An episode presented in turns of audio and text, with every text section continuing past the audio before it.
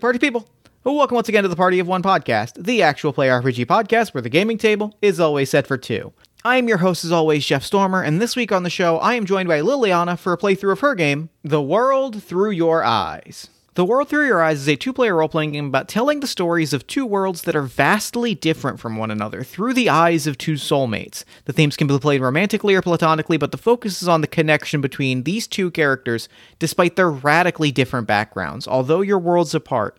In that, metaphorically or literally, your love endures and you can share in what makes you different just as much as what brings you together. This game is beautiful and emotional and just has some incredible world building in it, and I absolutely loved playing it. I really loved the story that we told together, and I really think you're going to enjoy listening to it. In addition to designing the world through your eyes, Liliana is also a cast member on Into Deep, a Dungeons & Dragons 5e actual play on the Rule of Lore Twitch channel. You can find more about that at twitch.tv slash rule of. You can find more about the world through your eyes at lilianapolis.itch.io, or you can check the show notes for more information. And with all that said, why don't we go ahead and throw it over to me in the past so that he can get started with the show? Take it past me. Thanks, future me. Uh, this week I am joined by Liliana. Liliana, thank you so much for coming on Party of One. Thank you for having me.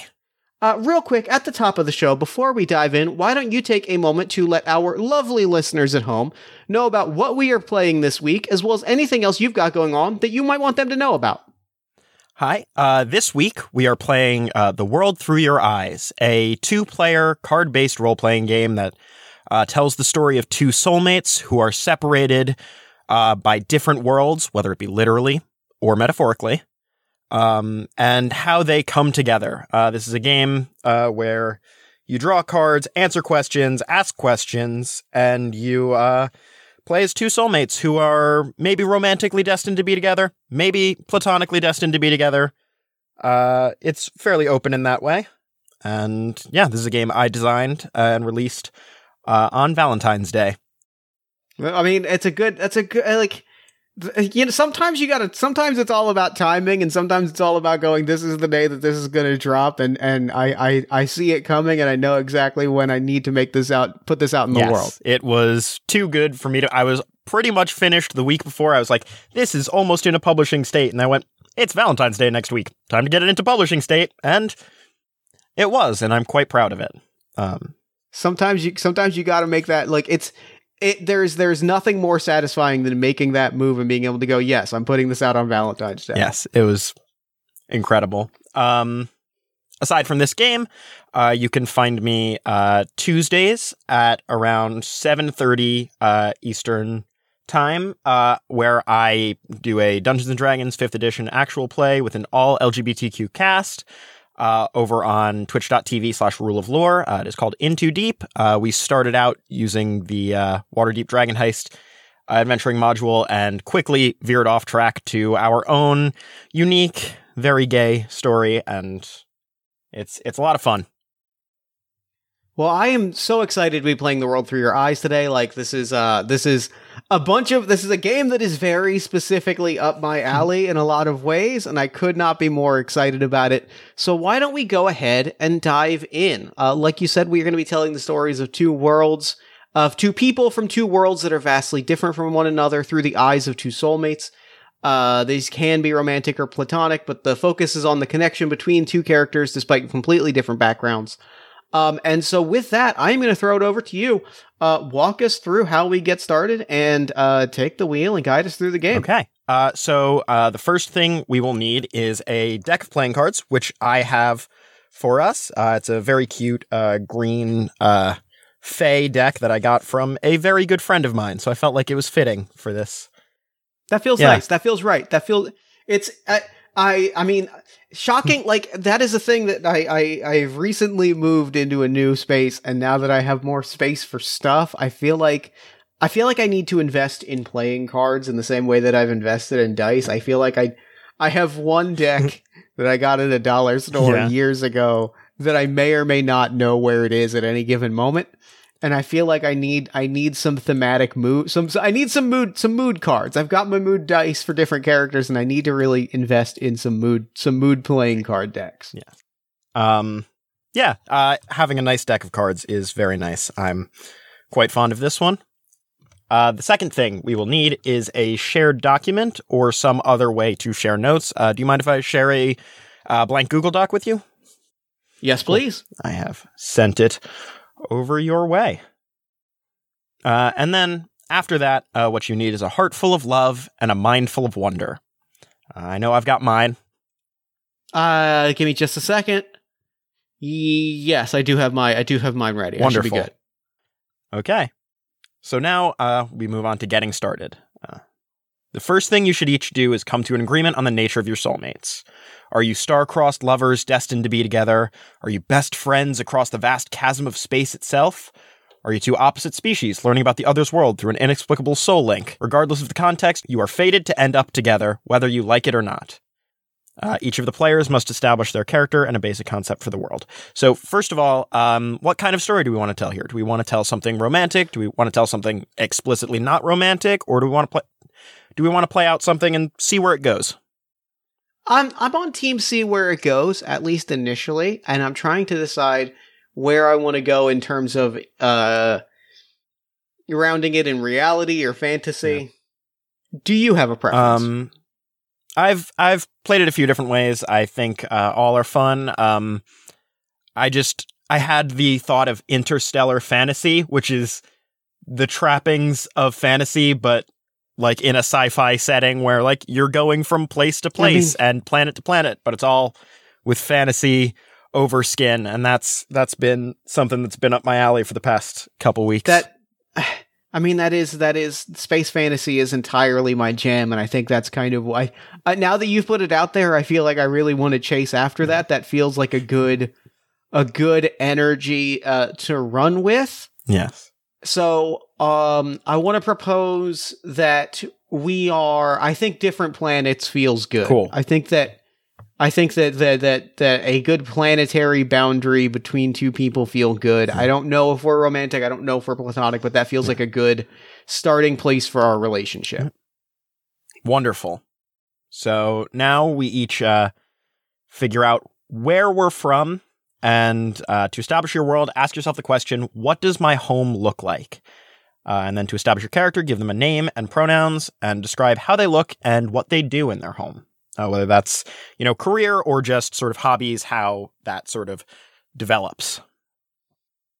Um, I myself, I find uh, I'm quite fond of the sort of uh, natural naturalistic parts of fantasy, sort of like plant people, ants, things of that nature. So I think maybe Mhm. I come from a very uh, kind of um, wooded, kind of green. You know how in uh, sci-fi shows and a lot of fantasy, you know, planets are you know, monoclimate planets. So I probably come from like a big Yeah. jungle planet.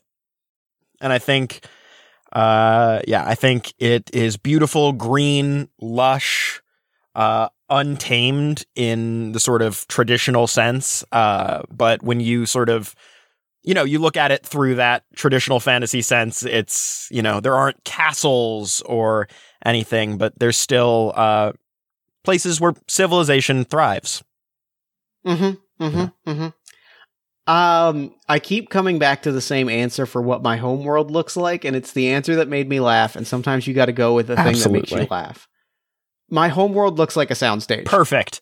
It it is a it, it looks like it looks like a rock quarry with half of a movie set dropped on oh, it. I love that. Uh, and I I am visualizing for my character uh, along the same lines. Like I'm getting B movie energy from my character very specifically, and I'm picturing uh I am picturing like human with plasticky metal bits taped on is the best way like I'm envisioning very like uh like like a like a star like a Star Wars Lobot situation where it's just like a guy with a metal with a metal thing on and like I I think that uh my name is Tarks I think he his pronouns and I think Tarks is I think it is generic waste planet um and it is um a Tarks on his planet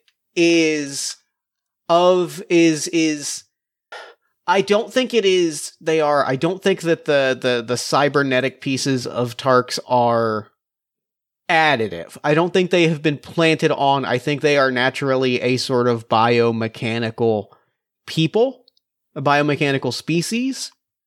And so like it is naturally there are there are bits of metal and like uh metal installations sticking out of of bodies and that kind of that kind of aesthetic runs across the across the people from my homeworld. Awesome. Uh, for my character, I'm sort of picturing. Have you have you watched Doctor Who? Oh, absolutely. Um, yeah. Do you remember uh, the Ninth Doctor, episode two? I believe her name is Jabe. I can look She's- it up. I almost she's certainly just do. like- Plant person in name primarily, but like Oh yeah, hundred yeah, percent. just yeah, yeah, yeah, yeah, yeah, yeah. I know the Doctor Who plant Yeah. lady. Sure. um, I'm picturing sort of like that, just kind Love of vaguely, maybe maybe to reflect your with metal bits taped on, maybe with some like flowers or something. Um, yeah, yeah, yeah. in there, and I think uh, I think my character's name is uh, Juniper. Juniper's Yes. great. I like that. That's great. Yes, great she, name. I think she, she uses she. Uh, I was gonna say she her, but I almost said she they, and so that feels right. So I'm going with it. Go Yep. for it. Uh, so I will be playing uh, Juniper, she, they, uh, from a jungle planet uh, yet to be named. Yeah, but I think I think my uh, my character is a biologist, sort of um, someone who studies uh, plants, animals, and just hmm. Actually, I may I may retcon that because I'm realizing this is the same character I've played in about three other things. Um, at least one of which is uh, potentially going to be released. So I think uh, uh, I think maybe she's an astronomer and she studies other planets. And That's cool. I like that a lot. I am uh Tarks is a, a static farmer. I don't quite know what that means, but I don't have I love to. that.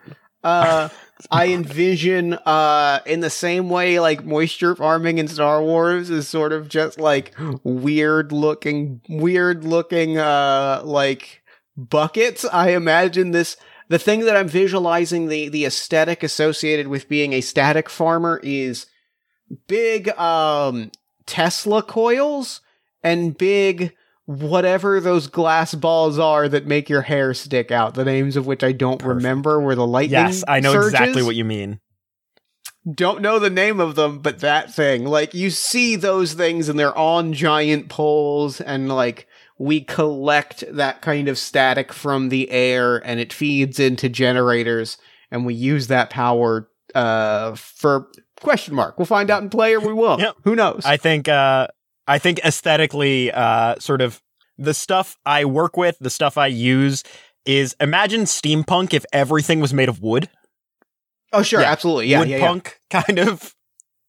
Um, so a lot of just way like Rube Goldberg almost uh, technology.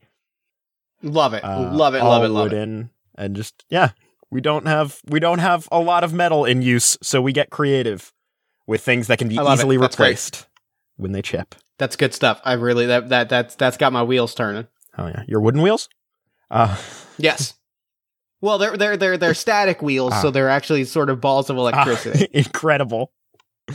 Okay. Uh, then the second thing uh, we do for character creation is uh, I will ask you, and you will ask me, what is something about my character that you find intriguing?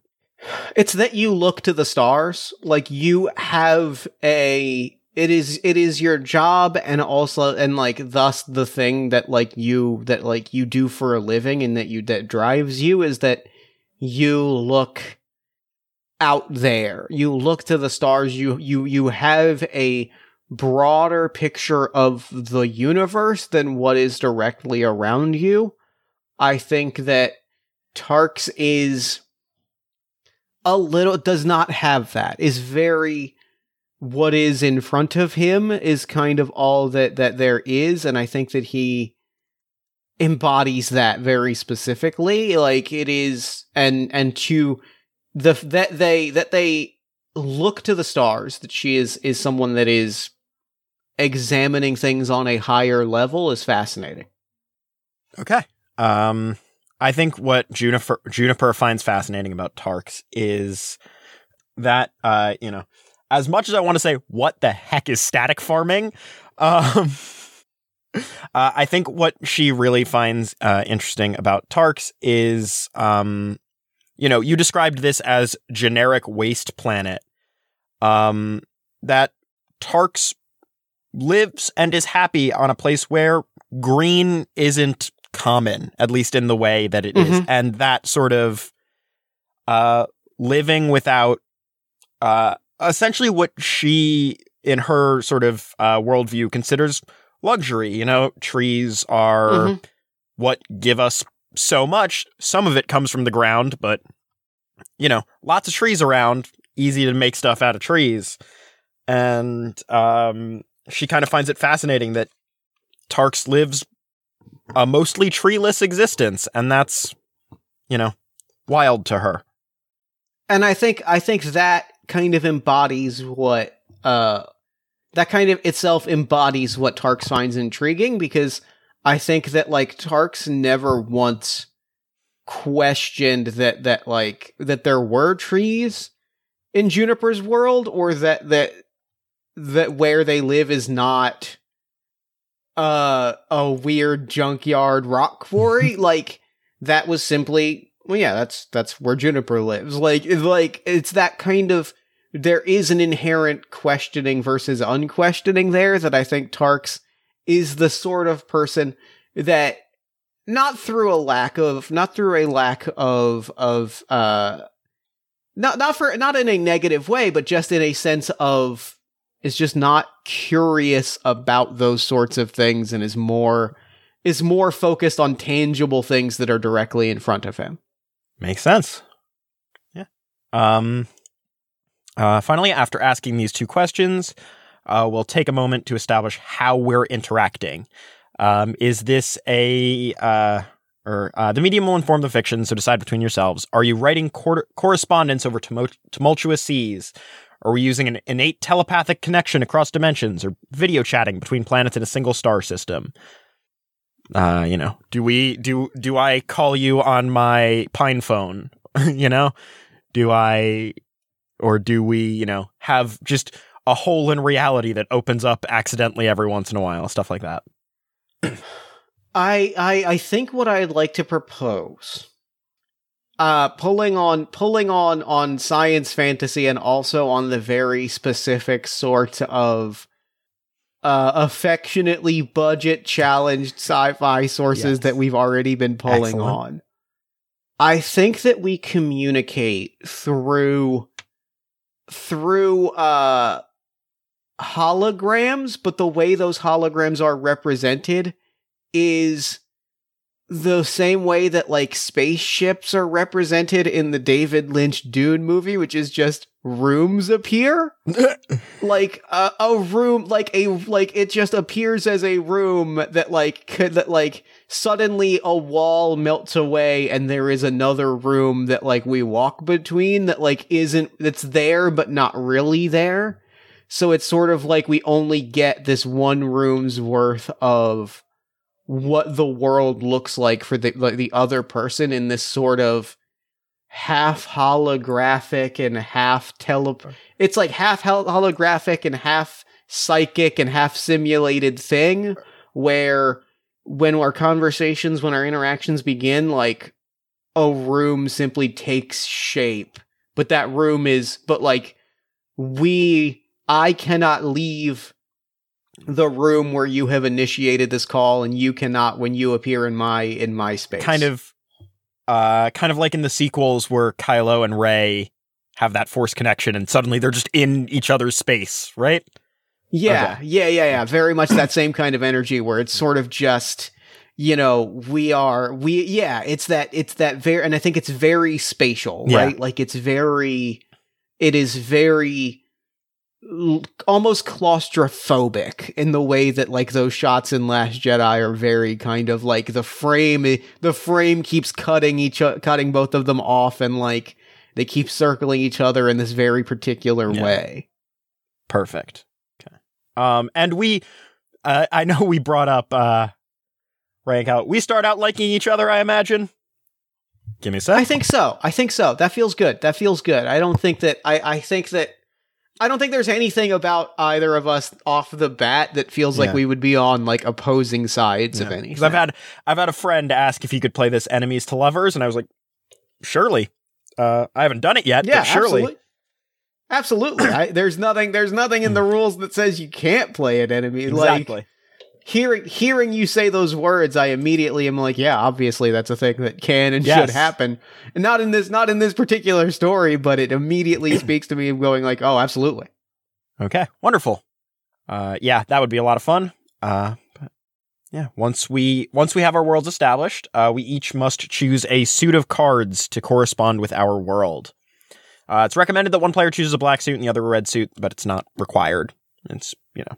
Um. So uh, you know, what what suit do you think best suits uh the soundstage that Tark grew up on?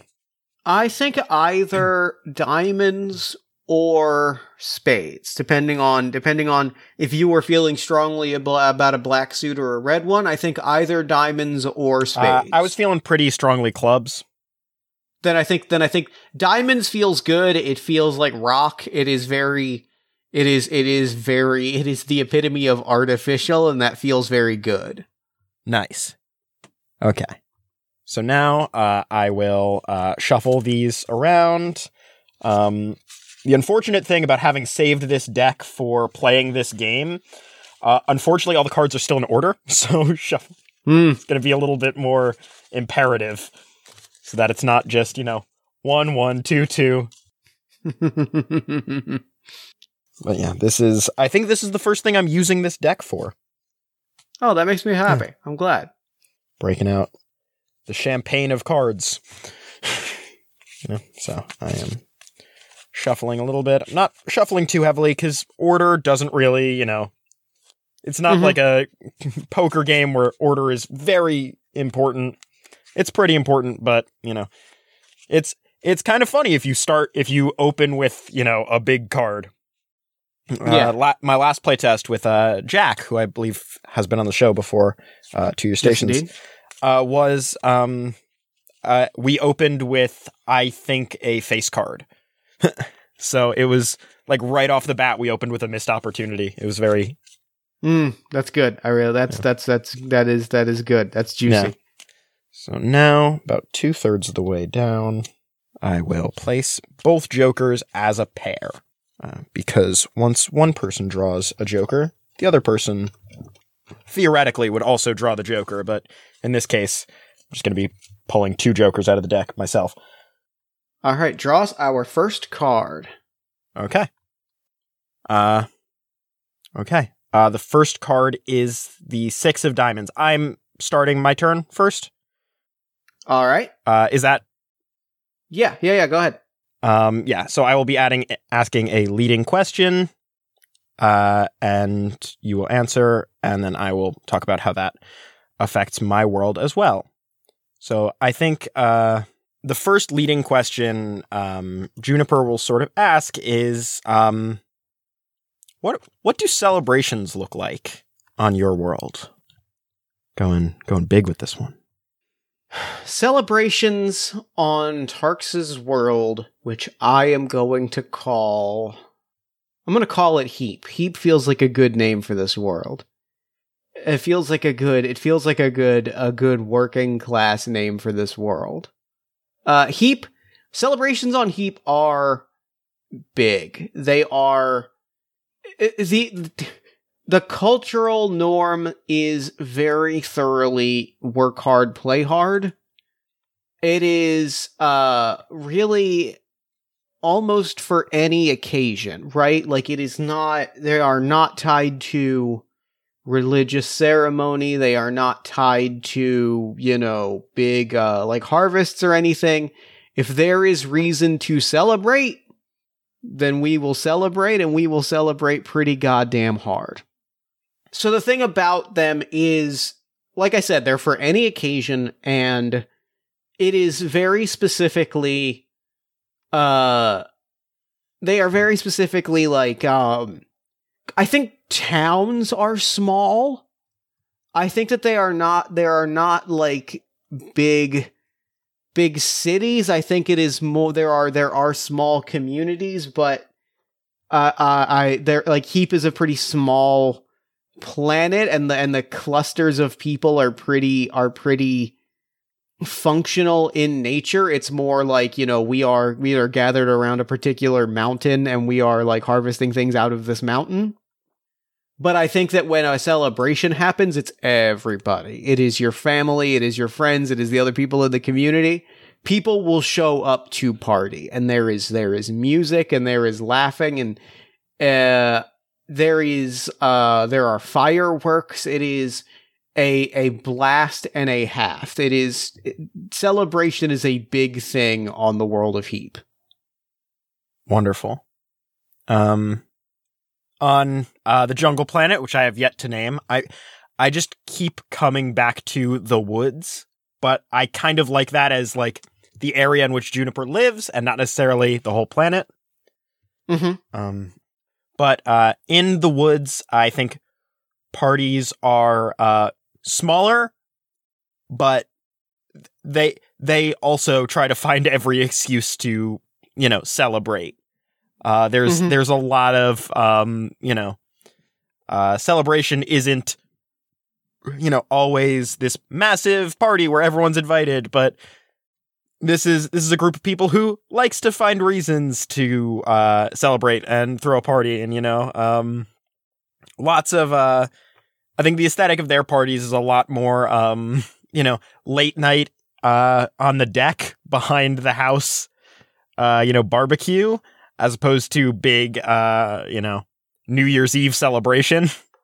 You know, like twinkling lights, like fireflies a lot, because you know you don't want to be lighting fires when everything is made of wood. Mm-hmm. absolutely Um, so uh, you pretty much uh, in your local community, at least one family is going to be celebrating something most nights. I like that. I really Yeah. like that. I think that's probably a thing that we bond over. Like Yeah. I think it's probably a thing that like in most of our conversations when we when we meet and talk like eh, there's probably that's probably the icebreaker is you know what's what are we cel- what are we celebrating tonight and then we Mhm. kind of raise a toast to that and we kind of mutually celebrate these these uh and like there's that the the kind of joy the kind of bonding joy that comes from hearing about some small town celebration is probably like a mutual icebreaker bonding point between the two of us. Yeah. All right, give me our next card. Uh, it is the four of diamonds. So you uh, establish something about your world. I don't uh, have to ask you a leading question, and then ping it over to me. Uh, four has not been in play yet, so it can be whatever you'd like. So, the thing that I'm going to establish about my world is um and I'm going to preface this by saying uh that I am uh I am stealing this. I am stealing it from a show that I have not watched that I don't believe that I can watch because I don't believe it's out yet, but that I keep being uh I keep being bombarded with commercials for. that I might not watch it, but like the thing about it, and like is probably about more than this. But there's a spooky hole. I, I I don't know. I don't know what this show on Amazon is about, but there are cowboys, and there seems to be a prominent feature that there's a spooky hole in the ground, and there there's a spooky hole like in my in my community on Heap, which I think is built around this sort of like half mountain, half rock quarry hill, half junk pile which I think is like a thing that is harvested and mined and like is a is a is a like resource center for the community. There's a sinkhole at the base of that that seems to be endless that is like the cause for great consternation, right? Like it is there are there are there are community meetings and discussions about like have we sent anything into the hole? Do we do we like do we patrol it? Like do we think do we need to do we need to move? Like have we drawn up borders around it? Like the sinkhole is the local talking point. And it doesn't seem to be growing. It seems to be about like four feet, uh, like four feet in diameter and just infinitely empty. But it's just this four foot hole in the ground that like every party that you go to, there's conversations happening around like what somebody thinks the sinkhole might be. There is like great political drama unfolding about like how do we handle the the sinkhole. And in Tarks's world and his community among his family and friends and the people that he knows, this is about the biggest source of drama that they have encountered in the last several months. And it's definitely like ominous and weird and kind of terrifying. Oh, is the spooky hole new? It's definitely new. I think it's popped up in the last month. Like it's it's fairly new and it just opened up in the ground. No one has fallen in it. There have probably been some stuff that's fallen in, but it's just like a hole has emerged and we're just very confused by it very like some people are kind of amused by it but it's definitely just this sort of weird ominous thing that has developed in the last month. So is this like local folklore or is this uh what is what is sort of the uh kind of ca- what what do you want to be associated with the four of diamonds? The or the number 4 is it local folklore? Is it you know something something that can branch between both worlds? I i think the thing that is bridging is local is is is local i i'm gonna i think local folklore is a good way to put it or like actually i'm gonna call it local happenings. Like what the the thing is that has caused the drama in your neck of the woods pun intended like what is the what is the source of great turmoil and drama so local local happenings. Okay. So, yeah, on uh in the woods uh where uh Juniper is um uh as an astronomer, uh she spends a, t- a ton of time like looking up and looking at the sky. Uh she does not live in the area with the tallest trees. Um but recently there has been uh, a tree uh, from a little while, uh, little while, like a little walk away, uh, that has um, been uh, partially uprooted and tilted to now be in the eye line of the observatory. Mm. No one knows how this tree got slightly uprooted. Uh, no one knows why, but it was a very tall tree and it is now in the eye line of this observatory. And so uh, the wider community is like, oh, what what happened to that tree? Why did it fall down? You know, what could have done that? Ah, there wasn't a big storm. Um, but among the very local community that Juniper is a part of, uh, they are annoyed because they have to figure out how to move that tree so they can do their jobs.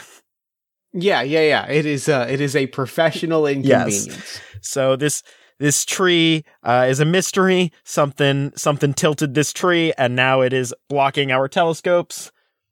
And uh, you know there there are two aspects of uh, complaint about it, which is ah mysterious. That's a really big tree. What if that happened to my tree? And then uh, you know the professional of yeah yeah yeah whatever. It's it's scary all right, but come on, it's blocking. I was going to say Venus, but that implies uh, you know, blocking Cerberus three be, or whatever. Like yeah. yeah. like it's legally distinct from yeah. Venus. yeah, it's blocking Aphrodite. uh, yeah. So uh, the big fallen tree. All right, I like that. I love it. I'm excited. What's our next card? Okay, I was uh, real quick typing. Um, uh, if you want to type things down, uh, the reason we're typing things down is because when eventually the four of clubs gets drawn, uh, that sort of local weirdness will come back into play in the story and will create either a conflict or an interesting moment between our characters.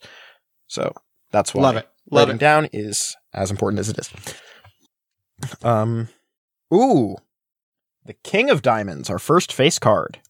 So, um, Uh, for each face card you draw, you get to establish a missed opportunity or complication you have run into that prevents you from meeting but still pulls you closer. Uh, these complications may be practical, emotional, or anything else, as long as they highlight the difficulties of crossing between worlds, figuratively or literally. Um, so uh, the way mischances work is um, the the suit doesn't necessarily matter for face cards and aces. Mhm. Um, that's mostly for the uh, uh, numbers. That's the word.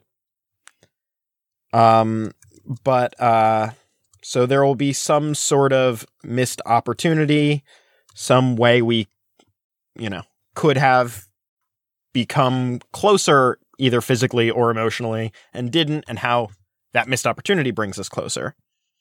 So. Mm. Mm-hmm. Mm-hmm. Uh, I think I think what happens is um, a- after this sort of uh, great tree kind of moves into the way, uh, astro- the astronomers kind of have to deal with kind of mapping different regions of the sky, like completely uprooting, no pun intended, uh, their entire Mhm. operation. And so, um, uh, for a little bit, uh, there's just fewer and fewer calls. And I think I know we said celebrations are a, a big deal and pretty constant for both of us. Um, but I think uh, there was a personal celebration uh, in uh, I think maybe even just a birthday uh, in Juniper's life, but because of work and because of the family obligations of celebration, um, we couldn't, you know, share that celebration together because there just wasn't time to step into the the shared space. I love that. I think I love that a lot. That's that's that's great, and I think that I think that to to to to up that uh to throw some throw some throw some gasoline on that fire. Uh, I think Tarks knew. Like, I think Tarks knew that it was Juniper's birthday, or like a Ju- or like the birthday to someone close to Juniper. Like, and this was a moment where Tarks was very consciously like planning to celebrate this with them and simply like he just didn't get the chance to do that. Yeah. Oh, I love that. That's so sad. They'll it'll it'll, it'll all work out. It's okay. It's okay. It'll it's work okay. It's all right. Okay. Uh, now it is your draw, and you drew. All right. Ooh, the Jack of Clubs. Ooh, okay. Interesting. Yeah. Um I think the complication I think the complication that has that has sprung up that keeps us from celebrating together from meeting but pulls us closer. I think there is I think there is like an ion storm, like there is something that like makes it harder to for us to physically communicate.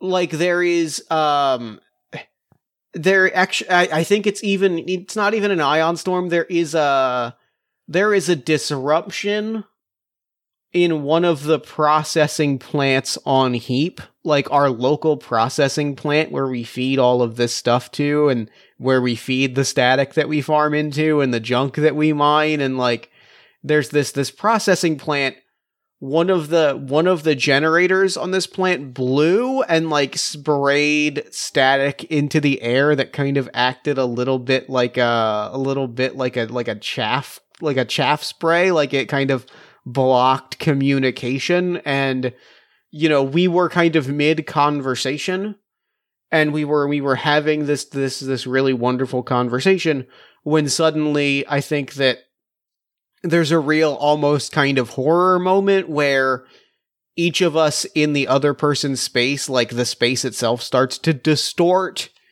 and warp and like you know become a little bit of like a fun house and we some and like the then the communication cuts out and we aren't able to speak together for a little while. Like we aren't able to to to easily communicate and we have to find maybe other ways of of staying connected in the wake of this. And the other half of that is that it pulls me in it pulls me into community work, right? Yeah. Like we have to repair that generator and it, it just puts a hurdle in in the way of us having our regular conversations. I'm I'm picturing sort of it gets like the setting gets funhousey and you know we we start doing like those TikTok filters that are like the weird glitchy like Yeah.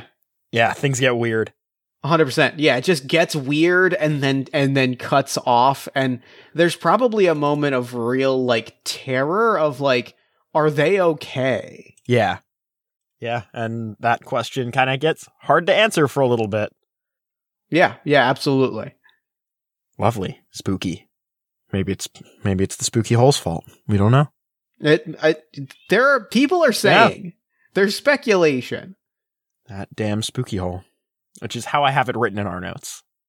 Good. I'm glad. I appreciate that you've written it exactly the way that I I would want it written. Dear God. Uh, the two of diamonds. I promise I shuffled very, very much. Uh, it's just one of these days that uh, it's going to be a lot of diamonds Oh. at the start. all good. All good. All good. No problem whatsoever. We don't have anything mapped to the 2. So, I think for the number 2, Um, did you draw the jack of clubs or did I? Hold on. uh let's see. I think you drew. Uh, I did, yeah, I drew the Jack of Okay, Clubs. So, so- yeah, sorry, go ahead. Uh, introduce the two of diamonds. Yes. Uh, so uh, the leading question uh, I will ask you is, I think, building off of that, um, sort of, what is community life and work like? What does that sort of look like? How does that manifest on the heap? it's very work focused. It's very there's the work that you do for you, for your family, for you like but that also maybe doesn't exist as much. Like everything is we're all we're it's very collective. It's very collectivist. It's very we are all we are all like working intertwined in ways like we have our individual passions and jobs and the things that we do, but there's work that needs to be done in the community and I think that we see that play out over the next several weeks. You know, I'm a, I'm a static farmer. Like I know I know how to manage I know how to manage static coils and I know how to manage the collection of static and the transfer of of static batteries. I don't know how to rebuild a generator and how to like fix dam- building damage, but damned if I don't learn because that is the the thing that the community needs, right? Like the jobs that we have and the roles that we have drop very quickly when a very when a particular need arises that is larger than our individual individual wants. Like that is and it is not necessarily a burden, it is simply the way that life is, Yeah. right? It's simply if people need something, then then then we all got to step up and find a way to to to address that need. Yeah. I think uh, very much uh, the opposite. Uh, in the woods, um, people tend to specialize uh, in this community. Uh, specializing is sort of encouraged uh, culturally, and so there's a very almost um, elegant system of something goes wrong, and you immediately switch spots with the person who knows how to fix it. Um, there's, you know, uh, I described the technology as being like Rube Goldberg esque wood punk. You know, there's like there's a system where you you're like, oh no, something's gone wrong. You hit the something's gone wrong button. Uh, marble rolls down a thing, knocks a hammer, rings a Mhm. bell. You know, um, well, not a bell because uh, uh, you know, Uh, like a like a wood chime. yeah. Oh yeah, a wood chime. Uh uh and kind of alerts the person that's oh specialized in fixing this and it's uh you know you know they're sitting they're sitting by their their desk drinking tea and then suddenly they're up go and do their specialized thing and you uh you know uh in that moment uh have that interaction with them uh and um probably probably off work uh specialization isn't it doesn't drive you into like social holes it's not like you know the the engineers and the astronomers only hang out with the engineers and the astronomers um because It's Yeah. just you. It's you have a. It's you have a job. If you're Yeah. the if you're the wind chime if you're the wind chime repair person, then you are very you are very like. It almost sounds a little bit like uh. It almost sounds a little bit um. Uh, like uh zero to sixty. It's Yeah, like it's like your job is either you got to fix this wind chime right now, Yeah. or you're pretty comfortable and you hang yeah, out. and because of because of this like hyper specialization, I think it actively encourages people to you know get to know other people because it's not like eight of you are working shift at the same time with Yeah, You know? you you have your job, and then your job is done. Like you don't have ongoing projects. You have this is the thing that needs to be done right now, and then it's done, and then we and then we move on and we hang out. the exception are you know people whose job is to experiment, fuck around and find out. Ooh, can we swear on this podcast? Yeah, yeah, absolutely, Okay. hundred percent. Yeah. Uh, people like astronomers whose job it is to, you know, fuck around and find out have that kind of 60 to zero of, oh, my thing's broken. I, I- I'll go, you know, I'll just chill for a while, you know? Is it kind of has those those two different modes. Uh, it's very binary. Either you're doing something or you're not and you're hanging out with people. All right. Yeah, I, I love that, and I, I it feels very. It does feel very. I love the idea that like I I love both aspects of that. That there are the people that are like we work. We work until we don't work, and then there are the people that are like, "Well, I got to figure like I'm going to play around, and then when we're when the so when we have a solution, then my job is done." Yeah. It's it's very fascinating. Very interesting cultures. Um Yeah, Yeah, I love I- it. I love this a lot. Yeah, I think it. I think it fits even with the um, celebrations things we established. The work hard, play hard versus celebrate when you when you want, when you can. Yeah. And it's a much smaller celebration because it's it's who's around at Yeah. this moment that isn't isn't working on Yeah. something. Very coherent. Uh, we got the ten of clubs, so it's your turn to ask me a leading question.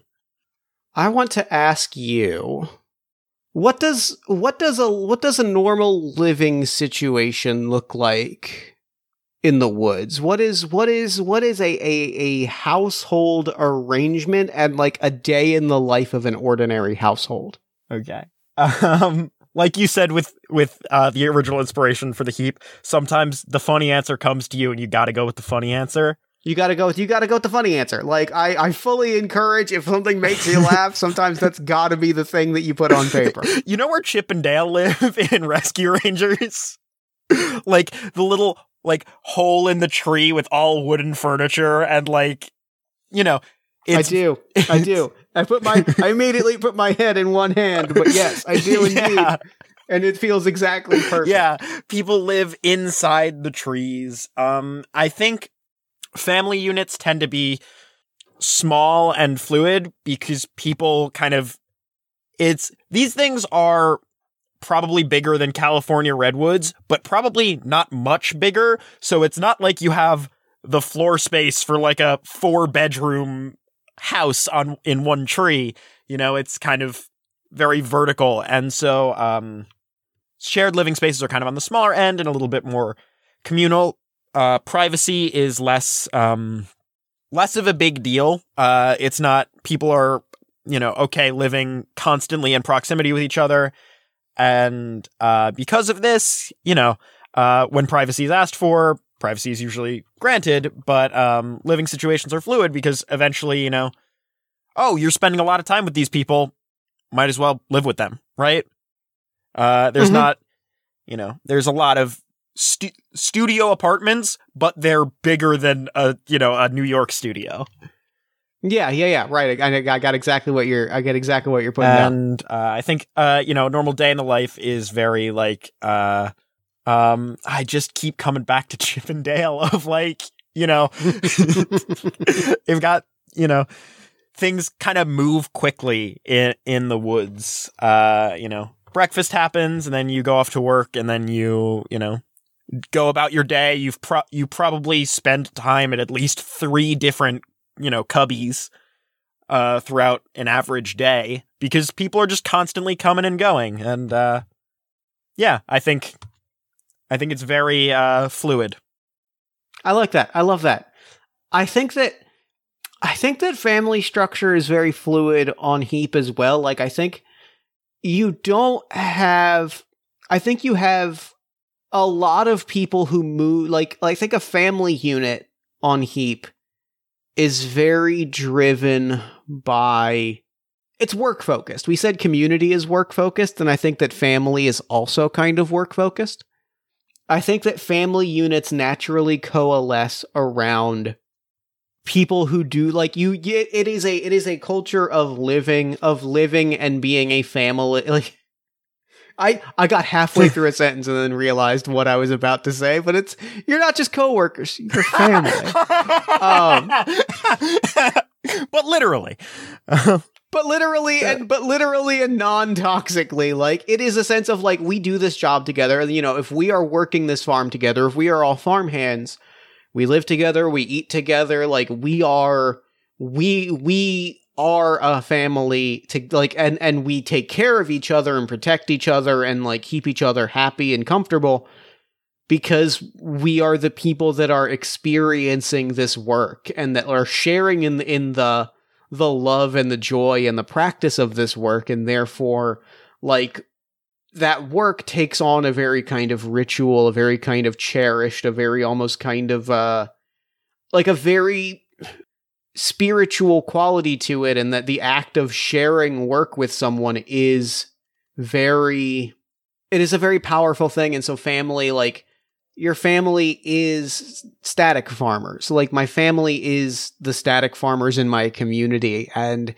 you know the the sense of it takes a village to the sense of it takes a village to to raise a child is very true because as a child finds as someone growing up on heap finds the thing that they're passionate about they move like that that that family takes them in right? Like if if a if a if a young person shows up and is like i want to know everything about static farming we take them in and they take on our name and they become part of our family. And then if in 6 months they say well i'm actually not interested in this. I want to go pursue art we find the local community artists and we say here uh, this person wants to wants to wants to try being part of your family. And if if it works it works. And you know you find the place where you belong and and part of that is finding the work that you feel fulfilled in doing. Yeah. Very here is our son he's your son now.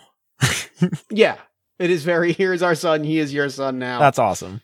Uh uh and and that, that, that kind of that kind of uh you that's a lot of also how like learning and growth and education works is is a lot of apprenticeships and it is a lot of you practice a thing and you find out if it's what you're meant to do and if it's not you try something else. Yeah. Nice. Very very cool. I love it. I'm loving this. This is great. This is this is this is wonderful. I'm glad you're enjoying. I i hope you continue to enjoy because i've just drawn an ace. So time Ooh, Time for right. some heartbreak.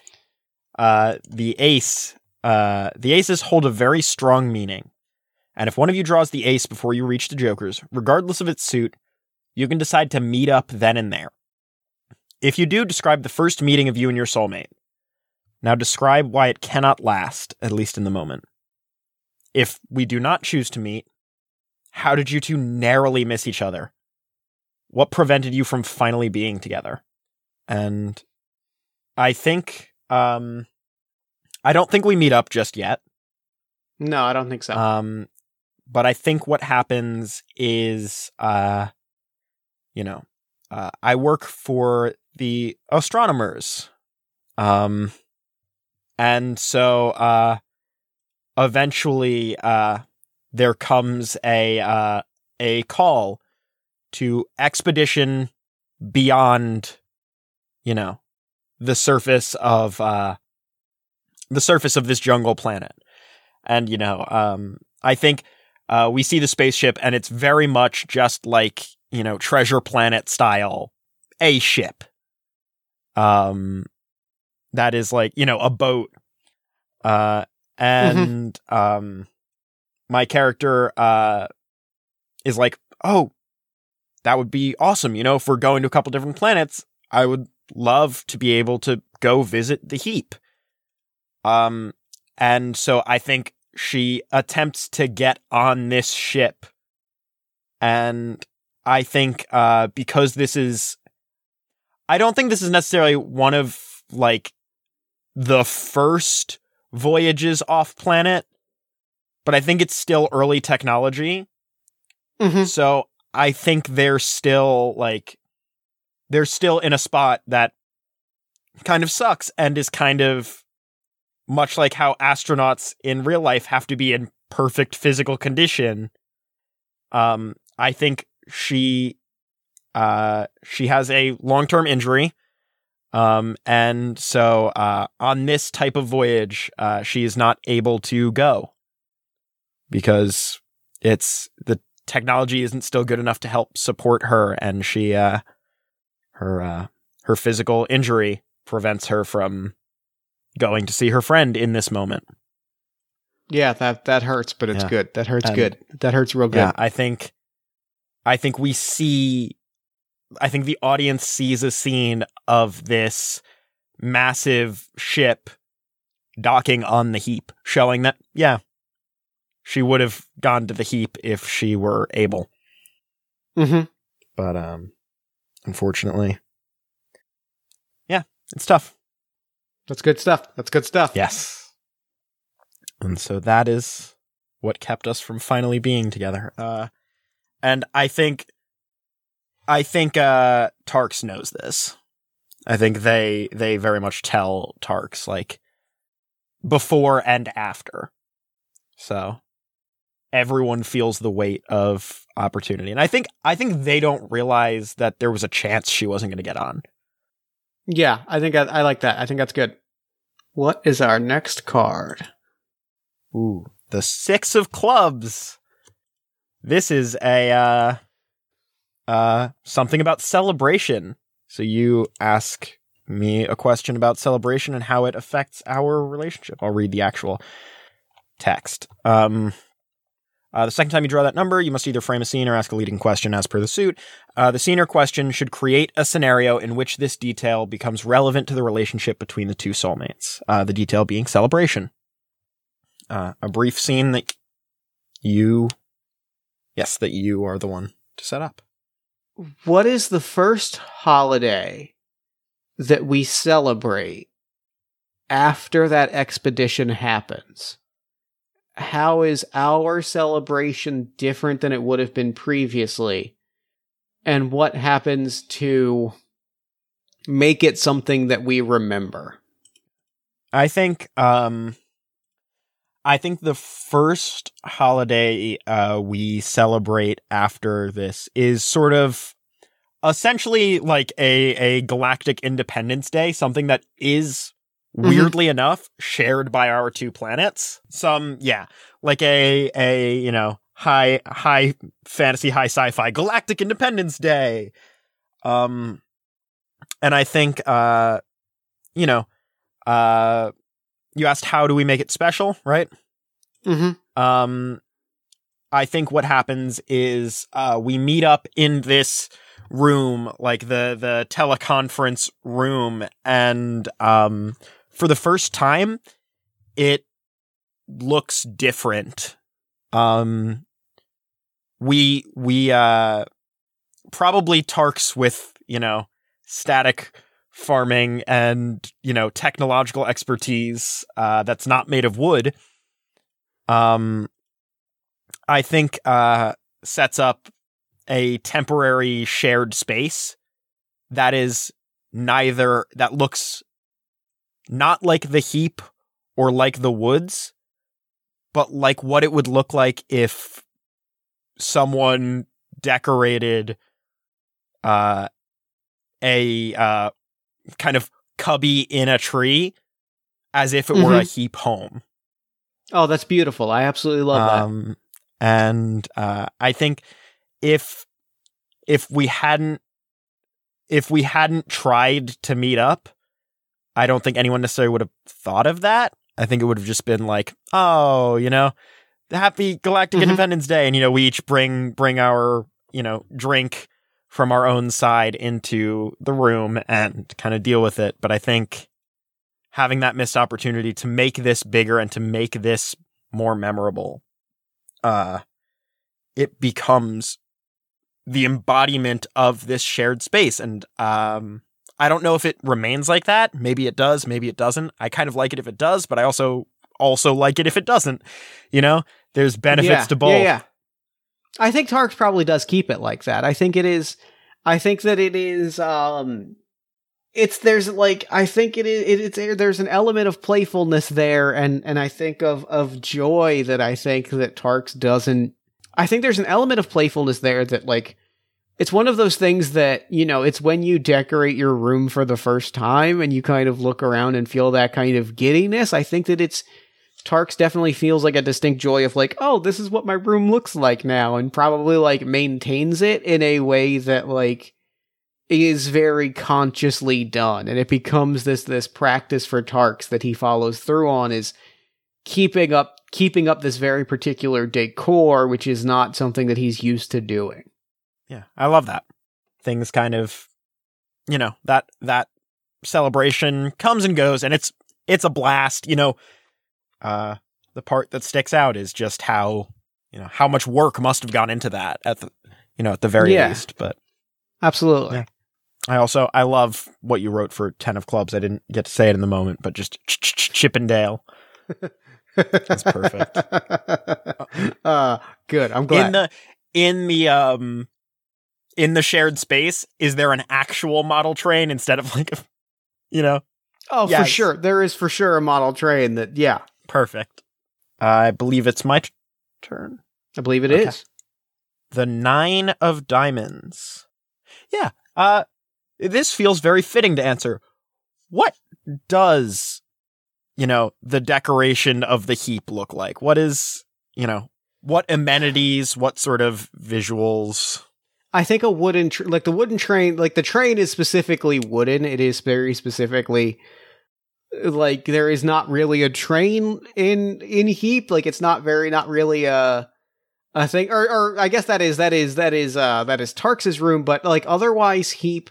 I think it is the decor is very. I'm gonna push away from the impulse that like it's not decorative because I think that is like an overly easy way to uh, to like to to to paint this. Yeah. I think what is what is a big decorative trend in Heap that I think we see reflected in Tarks's room is handmade. It's almost like you make what like you you you decorate with what you harvest or like what like like I think it is art based on like what you do. Like uh, uh I have a a dear friend who like uh in my in my actual life, uh, uh Dan, he's going to hear this, Dan, hello. Uh who works like who like makes bronze art because he works with like bronze coils. Oh, that's awesome. And I think it's like a lot of that element, right? I think it's a lot of like if you are a stone worker, you make your house, your your space is decorated with carved stone and polished stone and like stone like sculpture. And if you are if you work with metal like if you if you if you harvest metal your place is decorated with little metal sculptures and little metal art pieces. And I think that uh I think that Tarks's place previously and probably still like integrates this into his new sort of decor style has what I can only describe as static art, like metal pieces that have been like charged with static to do sort of gravity defying That's things awesome. and it's this sense of like i said you you make like art is itself a kind of work and you make art based on the the work that you do it is it is a way for you to get comfortable with the thing that you work on and thus you you you make it in this space that is built around you make it with the st- with the stuff that you work on because that is how you become comfortable with the stuff that you work on and that is how you add art to this community, right? Like it's part of the work. The decor in a house in the woods looks to what we on Earth would describe as horrible. Uh, because it is so many colors that a lot of them don't match because who lives there is so fluid constantly that like when you move to a place, you know, you bring your stuff with you, of course. Uh, but it's also customary when you move out of a place to leave something of yours. so that it is forever part of that place.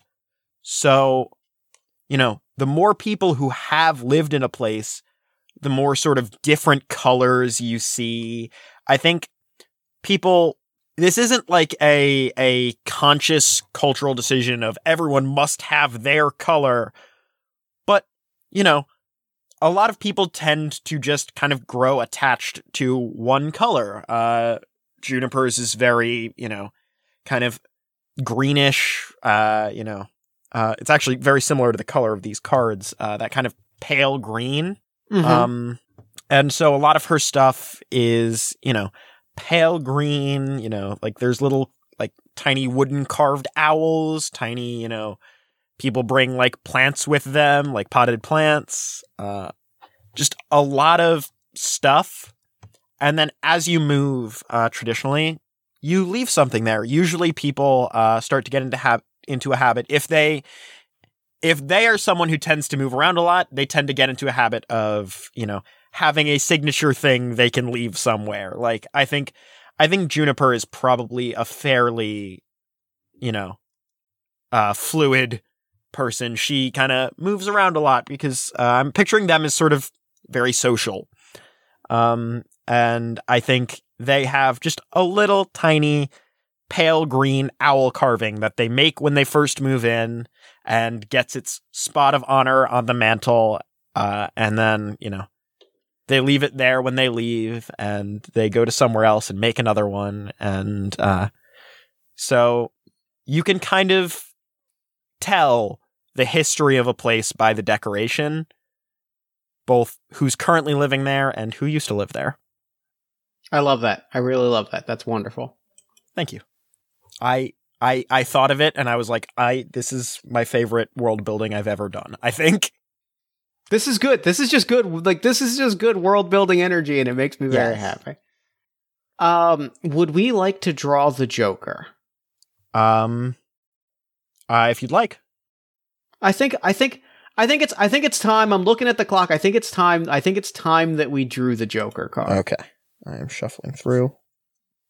Wow, I put it I put it on the lower end of two thirds, so probably wise. Uh, I kind of eyeballed it and yeah. We had I think seven cards to go. So yeah, that makes sense. I think uh in this case, uh you drew the first Joker. All right, which means that you must immediately draw the second Joker. Yes. There it is. We have finally met up with our other half, whether we're ready or not. Regardless of if we plan to end play here or not, be sure to emphasize the importance of this moment. No matter the circumstance, no matter how extravagant or mundane the moment is for the rest of the world, this is the moment we've been waiting for our entire lives. I I think some time has passed. I think that I think that bet- actually and I think that between I I think that the ship that we see touch down on Heap is not strictly wooden. It is like a wood and metal biomechanical hybrid. Like it truly is some of the technology from Heap, some of the technology from the woods, like really having merged and like found ways that like found ways to create like a harmonious best of both worlds situation and that is the ship that we see Juniper walk off of. And that is the moment that Juniper sees that Tarks is there when she steps off of the ship. Uh, And I don't know, I haven't decided in my head how much time has passed, but I think that like this is the moment when when finally travel has gotten to a place and communication has gotten to a place where this trip is comfort can be comfortably made by anyone and this is the moment that like you finally get to take that trip that you've been wanting to take for for ages and ages and I think Juniper kind of um still because it's you know a long-term injury uh, isn't walking with a limp but is you know walking carefully has been sitting for a Mhm. long time um and uh in something pulled from my own experience uh the second she sees Tarks uh despite what is best for her just immediately runs down Mhm. this runway uh, and just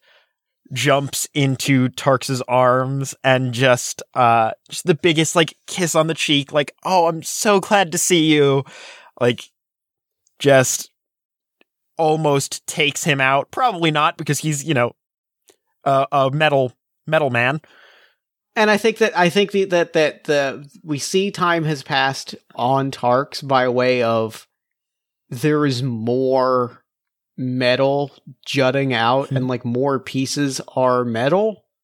And I specifically, I imagine that the arm that he catches Juniper in has grown and like kind of reaches to the ground and mm-hmm. is this sort of like multi jointed, like metal, almost like a construction arm and like kind of effortlessly catches them in it and and and gives them gives that like gives them a big kiss on the cheek and a hug Mhm.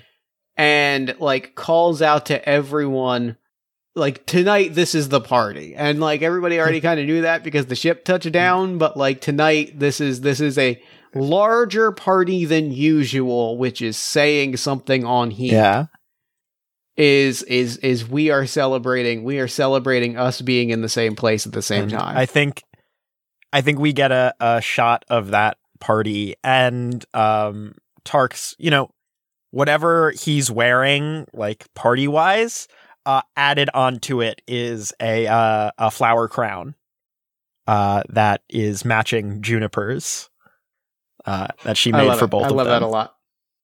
I love that. I love that so much. Yeah. And then Yeah. with that, I think we see these big this big party playing out. And I think that we see like we see there are there are there are tree like there are there are tree people and there are uh there are metal people and we're all celebrating and the two of us are dancing together. plants in the corners, like having freshly brought as like party gifts. Yeah. Uh, and we we pan out on this, and I think that is game. Yay! Wonderful, wonderful, wonderful, wonderful. I am I am smiling me ear to too. ear. That was lovely. Every time, every time I finish playing this game, I'm always grinning ear to ear. These are the relationships are so cute. This this was amazing. This was so much fun. I love Tarks. I love Juniper. Their relationship is so cute. It was it was nice. It's lovely, and it put, it put a big smile on my face. Thank you so much for coming on the show Thank you for having me. me. So, real quick before we wrap up, where can people find you, your work, and the game Uh, online? you can find me myself on Twitter at Lilianapolis. Um, like my name and Indianapolis combined. Um, you can find uh, my work at lilianapolis.itch.io. Uh, you can find the world through your eyes specifically at lilianapolis.itch.io slash the world through your eyes, all dashes in between. Um, and check me out there. All right. Well, thank you so much again for doing the show. This was uh, incredible and wonderful. And for now, I'm going to throw it over to me in the future so that he can wrap up with the show. Take a future me. Thanks, Mass Me. And thanks again to Liliana for coming on the show. That game was it was beautiful. It was an incredible experience. I'm so happy that we got to play it. It was a really wonderful game. Thank you, thank you again. Be sure to go pick up your own copy of The World Through Your Eyes at lilianapolis.itch.io or check the show notes for more information. And be sure to follow Lily on Twitter at Lilianapolis. Then while you're on Twitter, follow us at Party of One Pod, like the show on Facebook at facebook.com slash Party of One Podcast. Head to our merch store at bit.ly slash Party of One Merch. Join our Discord at bit.ly slash Party of One Discord. And if you enjoyed the show, consider leaving us a nice iTunes review, Spotify review, a Podbean review, Podchaser review. They all have reviews nowadays. Leave us a review somewhere. You can also support the show financially at patreon.com slash Jeff Stormer or kofi.com slash jeffstormer. Or you can just like tell a friend that you enjoy the show, tell us you like the show on Twitter. All these things help the show find new audiences and they make my day a little bit better. If you're finishing this episode and you're like, God, I wish I had another podcast to listen to to pass my time, boy, do I have one for you. All My Fantasy Children is a character creation, storytelling, and world building podcast on the One Shot Podcast Network, wherein every week, my best friend Aaron Catano Sias and I take a listener submitted prompt. We spin it into an original fantasy character and we populate a shared universe one story at a time. New episodes drop every Friday ish at oneshotpodcast.com. Party of One, as always, is produced and edited by Jeff Stormer and Jen Frank. All music for the show comes from the song Infinite Lives by Mega Ran featuring the D&D Sluggers, and the Party of One logo is by Evan Rowland. If you'd like to inquire about advertising rates, coming onto the show as a guest, or about press coverage of the show, you can email me at partyofonepodcast at gmail.com.